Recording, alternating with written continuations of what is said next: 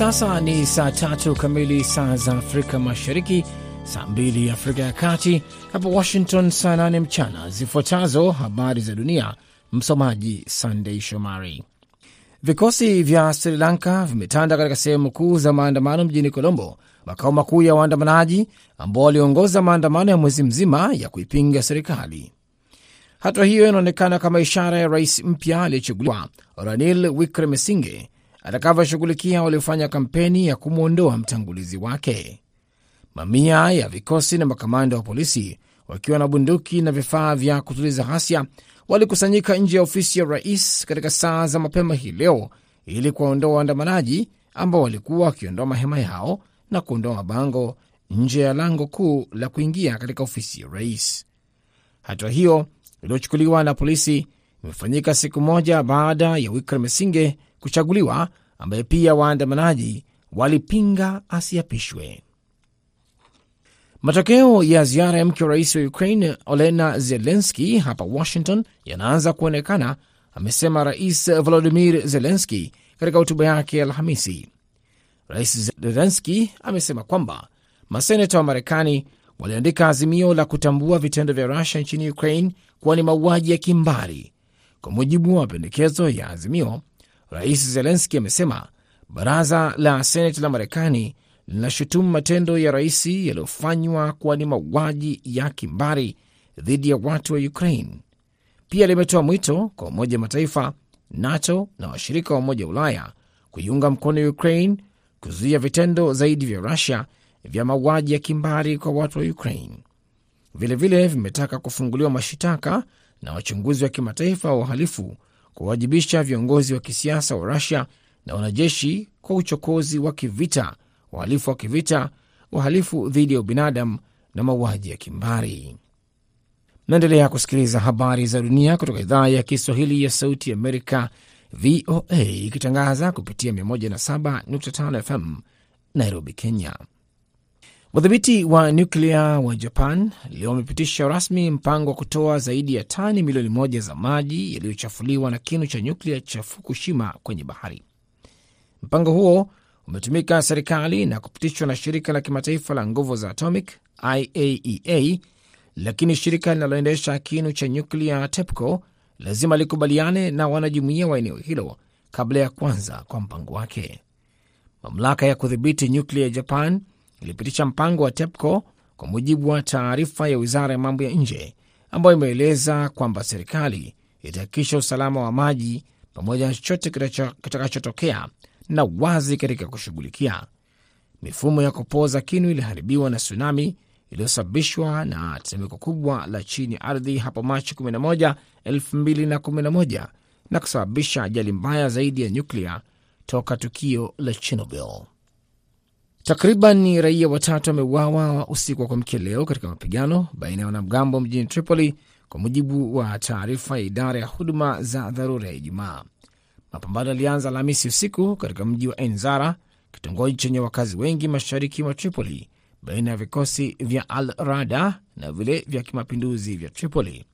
Kwa mujibu wa ripoti za vyombo vya habari, yalikwenda mpaka za mapema Ijumaa kabla ya kusambaa katika maeneo mengine. Raia watatu waliuawa na wawili kujeruhiwa, kwa mujibu wa Osama Ali kutoka idara ya huduma ya magari ya wagonjwa pale alipoongea televisheni ya Al Ahra, na kuongeza kusema kwamba watu hao walipelekwa katika hospitali ya Tripoli. Wanafunzi sita walikwama kutokana na mapigano katika mabweni ya wanafunzi mpaka pale walipotolewa na idara ya huduma za dharura, Ali alisema. Mwisho wa habari za dunia kutoka Washington DC. Muda mfupi ujao utaungana na Idi Ligongo katika jukwaa la wanahabari. Jina langu ni Sandey Shomari. Kwa heri kwa sasa.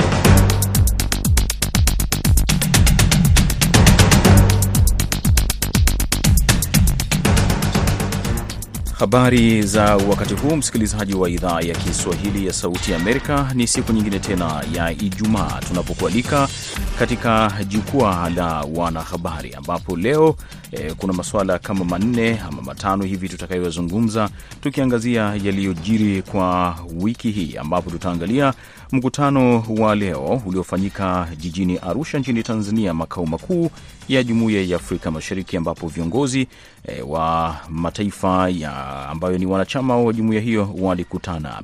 Hali kadhalika tutaangalia mkutano wa juma hili wa rais wa Russia Vladimir Putin pamoja na wenzake wa Iran Ibrahim Raisi pamoja na rais wa Uturuki e, Recep Tayyip Erdogan ambao walikutana kujadili masuala mengi yanayokumba e, katika ushirika wao. Hasa tutakaloliangalia ni namna Russia ambayo imeeleza kwamba iko tayari kuachia njia ili shehena ya nafaka iliyokwama katika bandari za Ukraine kuweza kufika sehemu mbalimbali ulimwenguni.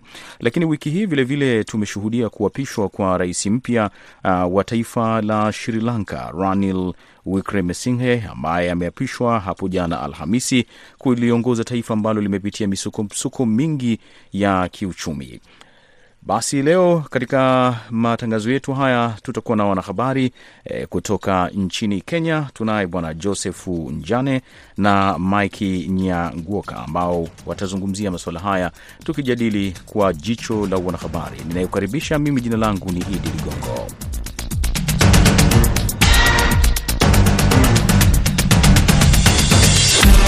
Naam, karibu katika jukwaa hili la wanahabari kama nilivyokueleza katika utangulizi, na moja kwa moja tunaanzia jijini Arusha nchini Tanzania, ambako ndiko makao makuu ya Jumuiya ya Afrika ya Mashariki yanakopatikana. Siku ya leo wakuu wa mataifa wanachama wa jumuiya hii wamekutana kujadili masuala mengi yanayohusu jumuiya hiyo, jumuiya ambayo hivi sasa naweza nikasema inakumbwa na changamoto nyingi e, za migogoro baina ya wanachama, lakini migogoro ya ndani ya mataifa hayo. Wanachama, hasa taifa la e, Jamhuri ya Kidemokrasia ya Kongo e, likiwa ni taifa jipya kabisa mwanachama ambalo sasa kulingana na ule mkataba wa Afrika Mashariki imeanza rasmi kuchukua ama kufa, kufaidika na man, ma, manufaa yote ambayo yanapatikana ndani ya Jumuiya ya Afrika Mashariki. Tukianza sasa, ndugu zangu wanahabari hapa, tukianza na bwana eh, Mike nini ambacho no, no. unakiona kipo kwenye uh, hii jumuiya ya Afrika Mashariki? Tumegusia tu changamoto hizo, lakini hawa viongozi wamekutana hii leo. Nini ambacho unaona kwamba bado ni swala ambalo linafikirisha jumuiya ya Afrika Mashariki? Ukitazama, uh, shukran sana kwa kunishirikisha katika uh, kipindi uh, ukitazama na kusikiliza yale yaliyokuwa yakiendelea pale katika jiji la Arusha ni kwamba Uh, kidogo hata yale masuala ambayo tulitarajia yaweze kujadiliwa bado haijaanza kujadiliwa.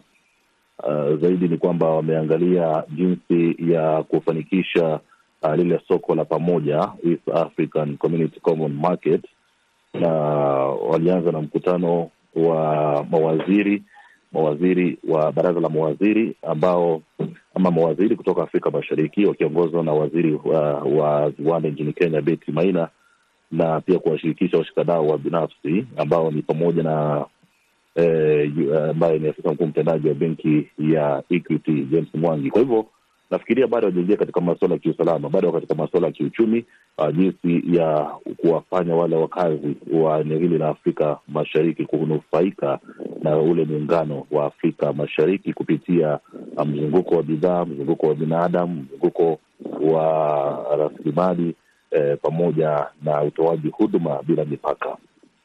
Uh, kwa upande uh, wa mwanahabari mwenzangu bwana Joseph Njani, nini kile ambacho uh, unakiona eh, kwa jicho lako wewe la wanahabari kwenye jumuiya hii ya Afrika Mashariki ambapo uh, viongozi hawa wamekutana, lakini bado wananchi wanaeleza kuna changamoto nyingi sana ambazo zinakumba jumuiya hii na kuleta ile hali eh, kwa namna moja ama nyingine ya kuashiria kwamba jumuiya ipo madhubuti kabisa. Naam, asante uh, sana mwenzangu kutoka kule Marekani, na asante sana kwa kunishirikisha uh, katika mahojiano hayo. Bila shaka ni mkutano ambao wengi wanatarajia uh, kwamba utakuwa ukiangazia nyingi za changamoto ambazo zimekuwa zikikabili eneo hili la Jumuiya ya Afrika Mashariki.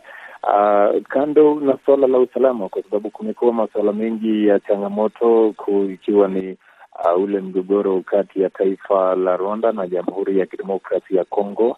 Na vilevile wanachama huo, kuna masuala mengi ya kuwa na itifaki ya soko huria uh, na unafuu wa kufanya biashara ambao wa uh, kwa hivi siku za hivi karibuni kumekuwa na malalamishi miongoni mwa wanachama, na vilevile utakumbuka kwamba uh, suala hilo limekuwa likishinikizwa zaidi na nchi wanachama na hasa mwenyekiti wa jumuiya hiyo ambaye pia ni rais wa taifa la Kenya Uhuru Kenyatta na kwa hivyo, kwa sababu kumekuwa mito ya kutoa ama kuhakikisha kwamba kila nchi wanachama wanahakikisha wanajitahidi katika kutatua changamoto ambazo moja kwa moja zimekuwa ni sababu ya mkwamo wa kuwafikia soko la pamoja hilo la jumuiya ya Afrika Mashariki. Kwa hivyo haya yote yatakuwa yakisubiriwa kuhakikisha kwamba ama kubaini iwapo yataweza kuimarisha ule uhusiano kati ya wanachama nchi wanachama mataifa hayo. Uh, japo hayo yote yatakuwa yakibainika baada tu ya mkutano huo wa siku mbili hapo kesho. Vilevile uh, kando na hilo, biashara itakuwa inaimarishwa kutokana na uzinduzi ambao unatarajiwa kati ya uh, mataifa haya, na hasa tukiangazia taifa la Kenya na vilevile taifa la Tanzania, hasa barabara ambayo inatarajiwa kuweza kuzinduliwa na kufanikisha biashara kati, hasa usafirishaji wa bidhaa kati ya mataifa haya mawili. Kwa hivyo masuala ni mengi zaidi. Asanteni uh, sana kwa maelezo hayo. Basi hivi sasa moja kwa moja tuelekee uh, Ulaya na Mashariki ya Kati kiujumla, ambapo wiki hii rais wa Russia Vladimir Putin alikutana na wenzake wa Iran uh, Ibrahim Raisi pamoja na mwenzake mwingine wa Uturuki Recep Tayyip Erdogan, ambao kwa namna moja ama nyingine wamekuwa kwa siku za hivi karibuni e, wanaonekana kama ni washirika, wakati dunia ikiendelea kugawanyika katika pande mbili za magharibi, hali e, kadhalika mashariki e, na wakati huu ambapo vita vya Russia na Ukraine vikiendelea, bado dunia inaendelea kushuhudia upungufu wa chakula katika sehemu mbalimbali e, hasa zao ama e, nafaka ya ngano kwa namna moja ama nyingine, mataifa ambayo yamekuwa yakitegemea ngano kutoka Ukraine na Russia bado e, wamekumbwa na hali mbaya.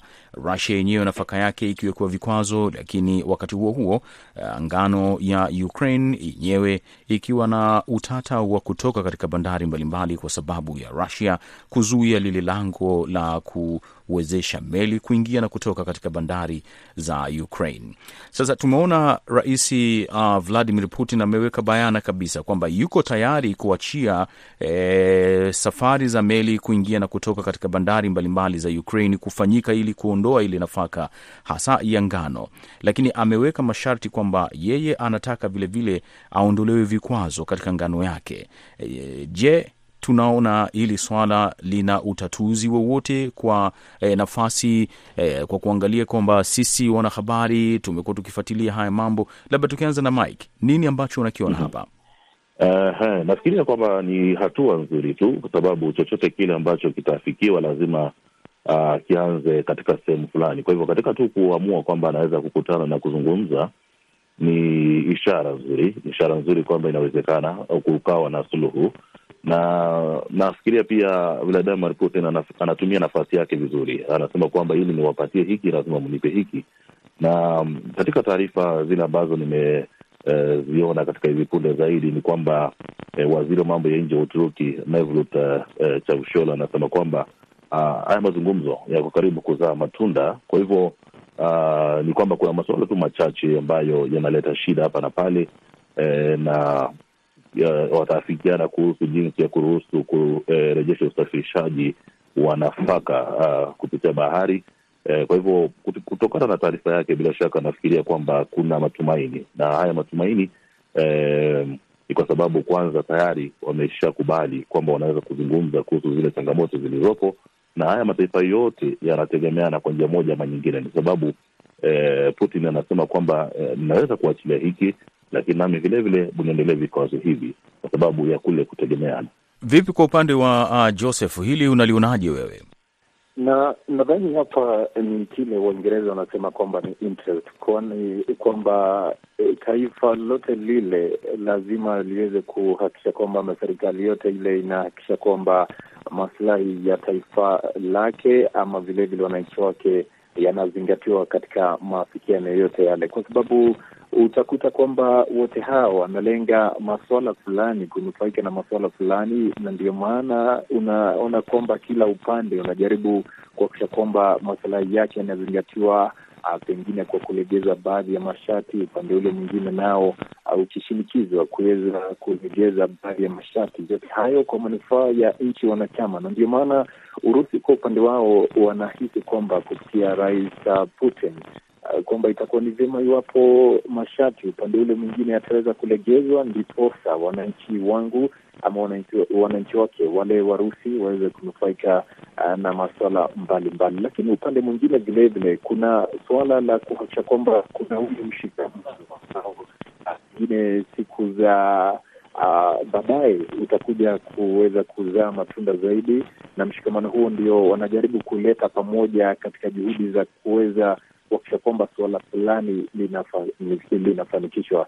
Hatuwezi tukajua zaidi kuhusu walichoafikia, kwa sababu hayo yote pengine ni masuala ya kijuujuu ambayo wameweza kuweka wazi tu kufurahisha kila pande, ama kila pande uh, ikijaribu kufurahisha walio nyuma yake. Hapa nikizungumzia wananchi, lakini huenda kuna masuala fiche ambayo hayakuweza kuwekwa wazi, ambayo huenda tukafahamu hapo baadaye lakini cha muhimu zaidi hapa ni kila upande kuvutia upande wake na kuhakikisha kwamba masilahi yake yanafikiwa kwa kulegeza masharti na kutazama uh, mwenzao pengine ni kipi ambacho atakuwa akilegeza kwa manufaa uh, ya taifa hili. Kwa hivyo haya yote kimuktasari, pengine ni ilivyosema, kuna lengo fulani wanashinikiza, lakini muhimu zaidi ni manufaa katika nchi wanachama. Naam, basi msikilizaji, kama unajiunga nasi hivi sasa, unasikiliza e, jukwaa la wanahabari, ambapo hii leo tunaangalia e, masuala mengi tu ambayo yamejichomoza ya kwa juma hili, na tunaye e, Joseph Njane e, mwanahabari huyu vilevile Mike e, Nyangoka. Kwa hiyo tunaku, e, tunakuomba uendelee kuwa nasi tukiangazia e, yale masuala muhimu ya kidunia ambayo yamegonga vichwa vya habari. Moja kwa moja tuelekee nchini Sri Lanka ambako tunashuhudia wiki hii kuchaguliwa na kuapishwa rais mpya wa Sri Lanka Ranil Wickremesinghe ambaye anachukua nafasi ya rais aliyekimbia nchi Gotabaya Rajapaksa ambaye alikabiliwa na maandamano makubwa ambayo hajawahi kushuhudiwa, wananchi wa taifa hilo wakilalamika ugumu wa maisha, ambapo kutokana na nchi kushindwa ama kuishiwa na fedha za kigeni ilishindwa kununua vyakula, mafuta na kusababisha hali kuwa mbaya kabisa, huku rais huyo akishutumiwa kwa ubadhirifu mkubwa katika taifa hilo la Sri Lanka. Je, swali kubwa, kuja kwa rais mpya kutaondoa swala hili? Tuanze na uh, Joseph, kipi ambacho unakiona kwenye hili? Uh, nadhani Ligongo, rais huyu mpya uh, atakuwa na kibarua kigumu zaidi kwa sababu uh, anachukua usukani wakati anakabiliwa na changamoto ya kufufua uchumi wa nchi hiyo na kurudisha hali ya utulivu baada ya raia kuandamana kwa miezi kadhaa, kwa sababu hapa nadhani kwamba atakuwa anakabiliwa na kibarua kigumu, kwa sababu hapa mwanzo kabisa kuwatuliza wale wananchi ambao walikuwa na ghadhabu Uh, ghadhabu ambayo matokeo yake tuliona kwamba ni kuweza kuponyoka ama kuweza kutoroka taifa hilo uh, kwa rais aliyekuwa katika taifa hilo, na vilevile tunaona kwamba kuna changamoto ambayo iliwapa ule msukumo wa kuweza kuandaa maandamano ni changamoto ya kuweza uh, kulalamikia pengine ile hali ngumu ya kiuchumi katika taifa hilo la Sri Lanka. Kwa hivyo japo aliweza kuibuka na ushindi wa uh, kura zaidi dhidi ya mpinzani wake, nadhani uh, kibarua kigumu kitakuwa kukwea mlima huu. Mlima huu ni wananchi wenyewe wa taifa hili la Sri Lanka, na uh, nafasi ni finyu zaidi ya kuweza kuziba mwanya uliopo kwa sasa kati ya rais ambaye alikuwepo pamoja na uh, rais huyu mpya, kwamba ile imani iliyokuwepo, je, mikakati ipi itatumiwa kuweza kuziba mwanya huo wa kuweza kuwa na imani na uongozi mpya na vilevile kuakisha kwamba maslahi ya wananchi yanazingatiwa kikamilifu, kwa sababu ni kana kwamba ni shule ya chekechea kwamba uh, yale masuala ambayo wamekuwa wakishinikiza yanafaa kuchukua hatua moja hadi nyingine, hatua kwa hatua, lakini wananchi tumekuwa tukiona kwamba hawana uh, ile subra ya kusubiri kuona mabadiliko yakichukua hatua hizo zote, kwa sababu wamekuwa wakishinikiza mabadiliko ya haraka. Kwa hivyo uh, kibarua kitakuwa ni kuonyesha ile imani, kuambia wananchi mabadiliko ndiyo yatakuja, lakini yatachukua muda mrefu kuweza kuwafikia hilo. Naam, tukija kwa uh, Joseph uh, kwa Mike uh, maanake Joseph umetoka kumaliza kuzungumza hapa uh, Mike, kile ambacho unakiona kwenye taifa hili la Sri Lanka kwa mazingira yaliyopo, bado hali eh, ya kiuchumi iko pale pale, kuna kiongozi mpya, unadhani hili linaweza likatuliza uh, ile E, mshawasho wa wananchi ambao wamekuwa wakitaka kuona mabadiliko yanafanyika? Maanake hili si jambo la siku moja. Alivyosema mwenzangu uh, Joseph Njane ni kwamba changamoto iko na hii changamoto uh, si kitu cha kuwazia, ni kitu ambacho tayari kinaonekana. Uh, wale wakazi wale wananchi yani ambao wanaandamana bado hawajaacha kuandamana, na pia tayari washatoa hisia uh, zao kuhusu uteuzi wa huyo Rani uh, Wickremesinghe ambaye ameapishwa leo hii ya kwamba hawakubaliani kwamba bunge linaweza kuwachagulia kiongozi. Kumbuka achaguliwa na wabunge mia moja sitini na wane, lakini wao wanasema kwamba uh, kiongozi anafaa achaguliwe na raia. Uh, kwa hivyo wanasema kwamba bado ni kama hawajaridhika, na katika uh, kufanikisha chochote kile uh, ukiwa kiongozi eh, lazima ikiwa umeingia katika mazingira haya ya uh, vuta ni kuvute, lazima kuwe na uunguaji mkono kutoka kwa wale waliomsukuma aliyekuwapo nje na hao ni wananchi. Kwa hivyo wale wananchi ikiwa bado hawajakuunga mkono hizo uh, changamoto lazima zitakuwapo. Kwa hivyo lazima atafute njia uh, atumie pengine uzoefu wake wa kisiasa, sababu washaikuwa waziri mkuu uh, mara sita uh, na ni mtu ambaye eh, anazoea siasa. Atumie uzoefu wake wa kisiasa kwanza kuwatuliza wananchi, wakisha muunga mkono aweze kuanza kuweka zile hatua za kulikomboa lile taifa lakini sasa hapa pia yeye ana kwa lugha ya kimombo opportunity, yani nafasi nzuri, kwa sababu amepata taifa likiwa chini kabisa. Kwa hivyo ukipata taifa likiwa chini kabisa, njia pekee ni kwenda juu. Kwa hivyo chochote atakachoweza kufanya uh, kitaweza kuinua taifa lile kutoka uh, lilipo kwa sasa. Kwa hivyo nafikiria ana nafasi nzuri, lakini nafasi hiyo lazima ianze kwa kutafuta uungwaji mkono kwa wale wananchi ambao kufikia sasa tayari E, wanalalamika ya kwamba bado hawajaridhika na yale mabadiliko ambayo yamefanywa. Kwa hivyo ni yeye aweze kujua atakavyotumia uzoefu wake pamoja na wale wenzake katika bunge ili kuanza kutuliza joto. Tayari amesema kwamba atawakabili wanaozua vurugu na kuwaacha wanaoandamana kwa amani. E, lakini zaidi ni kwamba lazima lazima wale waandamanaji waache kuandamana, ndipo aanze kazi kuwa mazingira ambayo yanaweza kumsaidia yeye kuwafikia ndoto zake. Asante sana, na tumalizie basi kwa kuangalia hizi dakika chache zilizobaki, mashindano e, ya riadha ya dunia ambayo yamekuwa yakifanyika kule Eugene hapa Marekani e, na tunaona kwamba mpaka hali jinsi ilivyo e, kama vile mataifa ya Jumuiya ya Afrika Mashariki yamesuasua uh, kwa mwaka huu, Ethiopia yenyewe ikionyesha ubabe kuchukua katika nafasi ambazo zimekuwa zikitawaliwa na taifa la Kenya. Kulikoni? E, tukianza na Mike. mm-hmm. Ni uh, si, uh, si si matokeo mazuri uh, bila shaka si matokeo mazuri uh, katika zile mbio ambazo sisi wa Kenya tulikuwa tunazitawala, mita elfu tatu kuruka viunzi na maji kwa wanaume, kwa wanawake uh, tulikuwa pia tunapatapata medali katika mbio nyingine elfu moja mia tano uh, mita elfu kumi mita elfu tano uh, kwa wanawake na kwa wanaume. Kwa hivyo mwaka huu kidogo hatujafanya e, vizuri. Nafikiria pengine maandalizi hayakuwa mazuri e, pengine ule e, zile hatua za kuwa, kuwakuza wanariadha wachanga ili waweze kuchukua nafasi ya wale ambao wanastaafu pengine hazijafuatwa inavyostahili. E, pengine haikuwa uh, wanasema haikuwa siku yetu ama haukuwa mwaka wetu. Kwa hivyo Kenya hasa inajulikana zaidi katika mbio hizo na haijafanya vizuri. Mataifa mengine kama Tanzania pengine hayategemei sana. Uganda pia imepata medali e, kadhaa, kwa hivyo hawategemei sana, lakini Kenya inaangaliwa na dunia yote, na kwa kweli mwaka huu mambo hayajakuwa mazuri.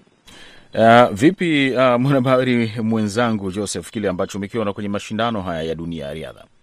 Uh, kwa kweli ni kwamba taifa hili la Kenya na hasa katika mataifa ya jumuiya ya Afrika Mashariki hayajakuwa yakifanya vyema katika mashindano hayo ambayo yamekuwa kufanyika katika taifa hilo la Marekani. Uh, kwa sababu utaangalia kwamba taifa hili la Kenya limekuwa kama kioo cha Afrika Mashariki katika fani ya riadha, kwa sababu utakuta kwamba Uh, sana sana huwa wanafuatana unyo kwa unyo na taifa hilo la Marekani, lakini utaangalia kwamba uh, hasa ukiangalia katika jedwali taifa la Ethiopia ni kana kwamba limeweza kuchukua nafasi hiyo, kwa sababu wakati huu lina uh, ni la pili kwa jumla ya medani nane, tatu za dhahabu, uh, nne za fedha pamoja na moja uh, ile wanasema ni ya shaba, kumaanisha kwamba ukilinganisha na Kenya ambayo sasa hivi iko katika nafasi ya nne kwa uh, medali moja ya dhahabu uh, tatu za fedha na mbili za shaba eh, kijumla sita, ni kumaanisha kwamba taifa hili la Kenya uh, limevuta uh, ama limesalia nyuma katika riadha hizo kulinganisha na miaka ya hapo awali, kwa sababu utakuta kwamba uh, mataifa kama vile Ethiopia kuweza kuipiku ni ishara tosha kwamba Uh, kuna maswali mengi ambayo pengine maafisa wanaohusika, maafisa katika sekta ya riadha chini ya wizara ya uh, michezo watakuwa na majibu mengi ambayo watastahili kujibu kutoka maswali ambayo uh, yatakuwa yakiibuliwa uh, baada ya hayo yote. Eh, alivyosema mwenzangu hapo uh, Nyagoka ni kwamba huenda ni maandalizi duni, huenda hakuja kuwa na ule mpito kwanza, kwamba kuweza kuandaa wale wanariadha chipukizi ambao ni uh, wanariadha ambao pengine huenda wakaziba mwanya ambao utakuwa ukiachwa na wanariadha ambao watakuwa wakistaafu. Pengine wengine uh, walitumia muda mwingi zaidi kuweza kujiandaa kwa mashindano ya jumuiya ya madola yanayotarajiwa na pengine huenda ni swala ambalo hatuwezi tukajua zaidi, ambalo pengine waandalizi na hasa wizara ya michezo na serikali kwa ujumla uh, itakuwa ikitujuza zaidi, na pengine ni uh, kule kuwatia motisha wanariadha wa Kenya ndiko kuliweza kuchangia haya yote, kwa sababu utakuta kwamba wamekuwa wakitamba zaidi katika uh, michezo mbalimbali, hasa katika mchezo huu wa kuruka maji na vionzi, mbio za mita elfu tatu ambazo Kenya imekuwa ikitawala kwa miaka mingi. Tumeona kwamba kina dada wamekuwa wakirejea nyuma, kwa sababu hakuja kuwa nishani hata moja katika mbio ambazo ziliweza kusudiwa saa chache zilizopita, na vilevile upande wanaume mbio kama vile elfu moja mia tano uh, tumefanya vibaya zaidi, na ni ishara tosha kwamba sasa hivi kunafaa kuwa na mwamko mpya na kuweza kutazama kwa jicho la karibu zaidi majirani kama vile taifa la Uganda ambalo tumekuwa tukiona kwamba vilevile kando na Ethiopia limekuwa likikifuza zaidi, kwa sababu uh, japo wako katika nafasi ya nane, lakini uh, huenda ni tisho kubwa kwa taifa hili la Kenya na no. hasa uh, tukiangazia jinsi ilivyotia fora ama iliweza uh, kupata nishani zaidi, lakini zaidi ni taifa la Ethiopia ambalo litatikisa Kenya, lakini matumaini hayajafia haja Uh, yeyuka kwa sababu kuna mashindano ya mbio za madola na vilevile tukijiandaa katika mashindano ya Olimpiki. Haya yote yatakuwa kiangazio iwapo Kenya itaweza kuamka tena ama itaendelea kufikia katika mashindano haya ya riadha. Asante uh, sana uh, Joseph Njane, hali kadhalika asante sana Mike Nyagoka eh, kwa kukubali leo kuwa nasi katika hili eh, jukwaa la wanahabari, tukiangalia masuala hayo manne makubwa ambayo yanafikirisha ulimwengu, lakini vilevile yanatafakarisha katika medani za michezo e, kwa jumuiya ya Afrika Mashariki. Kwa niaba ya wenzangu wote waliofanikisha matangazo haya, mimi naitwa Idi Ligongo, niseme shukrani msikilizaji wangu kwa kuwa nami, na tukutane tena wiki ijayo e, siku ya Ijumaa kama leo katika sehemu nyingine ya jukwaa la wanahabari tukiangalia masuala muhimu ya kidunia. Shukran kwa kuwa nami.